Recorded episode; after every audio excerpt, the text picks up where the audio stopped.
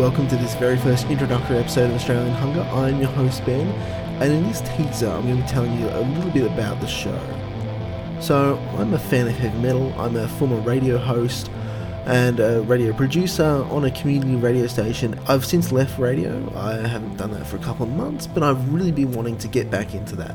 And this show is essentially going to be an extension of some of that work I did in the radio, some of the talk, and primarily the interviews. Now, during that time, I interviewed over 100 bands, including some local bands who just released their first EP and had, you know, maybe 100 likes on Facebook, to established international acts with decades of experience and, you know, possibly 10 albums to their name.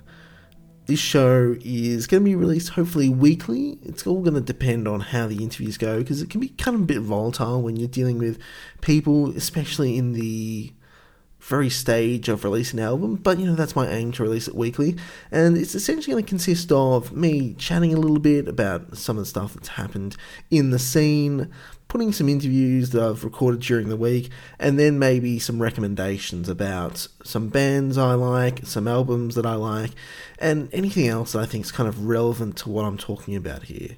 I'm hopefully going to release a new episode next week. I've got two bands that I'm looking to interview within that week really excited. If you've got any comments or questions, tweet at me at AusHunger, that's AUS Hunger, or my personal Twitter handle uh, at SRHGBG, or you can email me at AustralianHunger at gmail.com.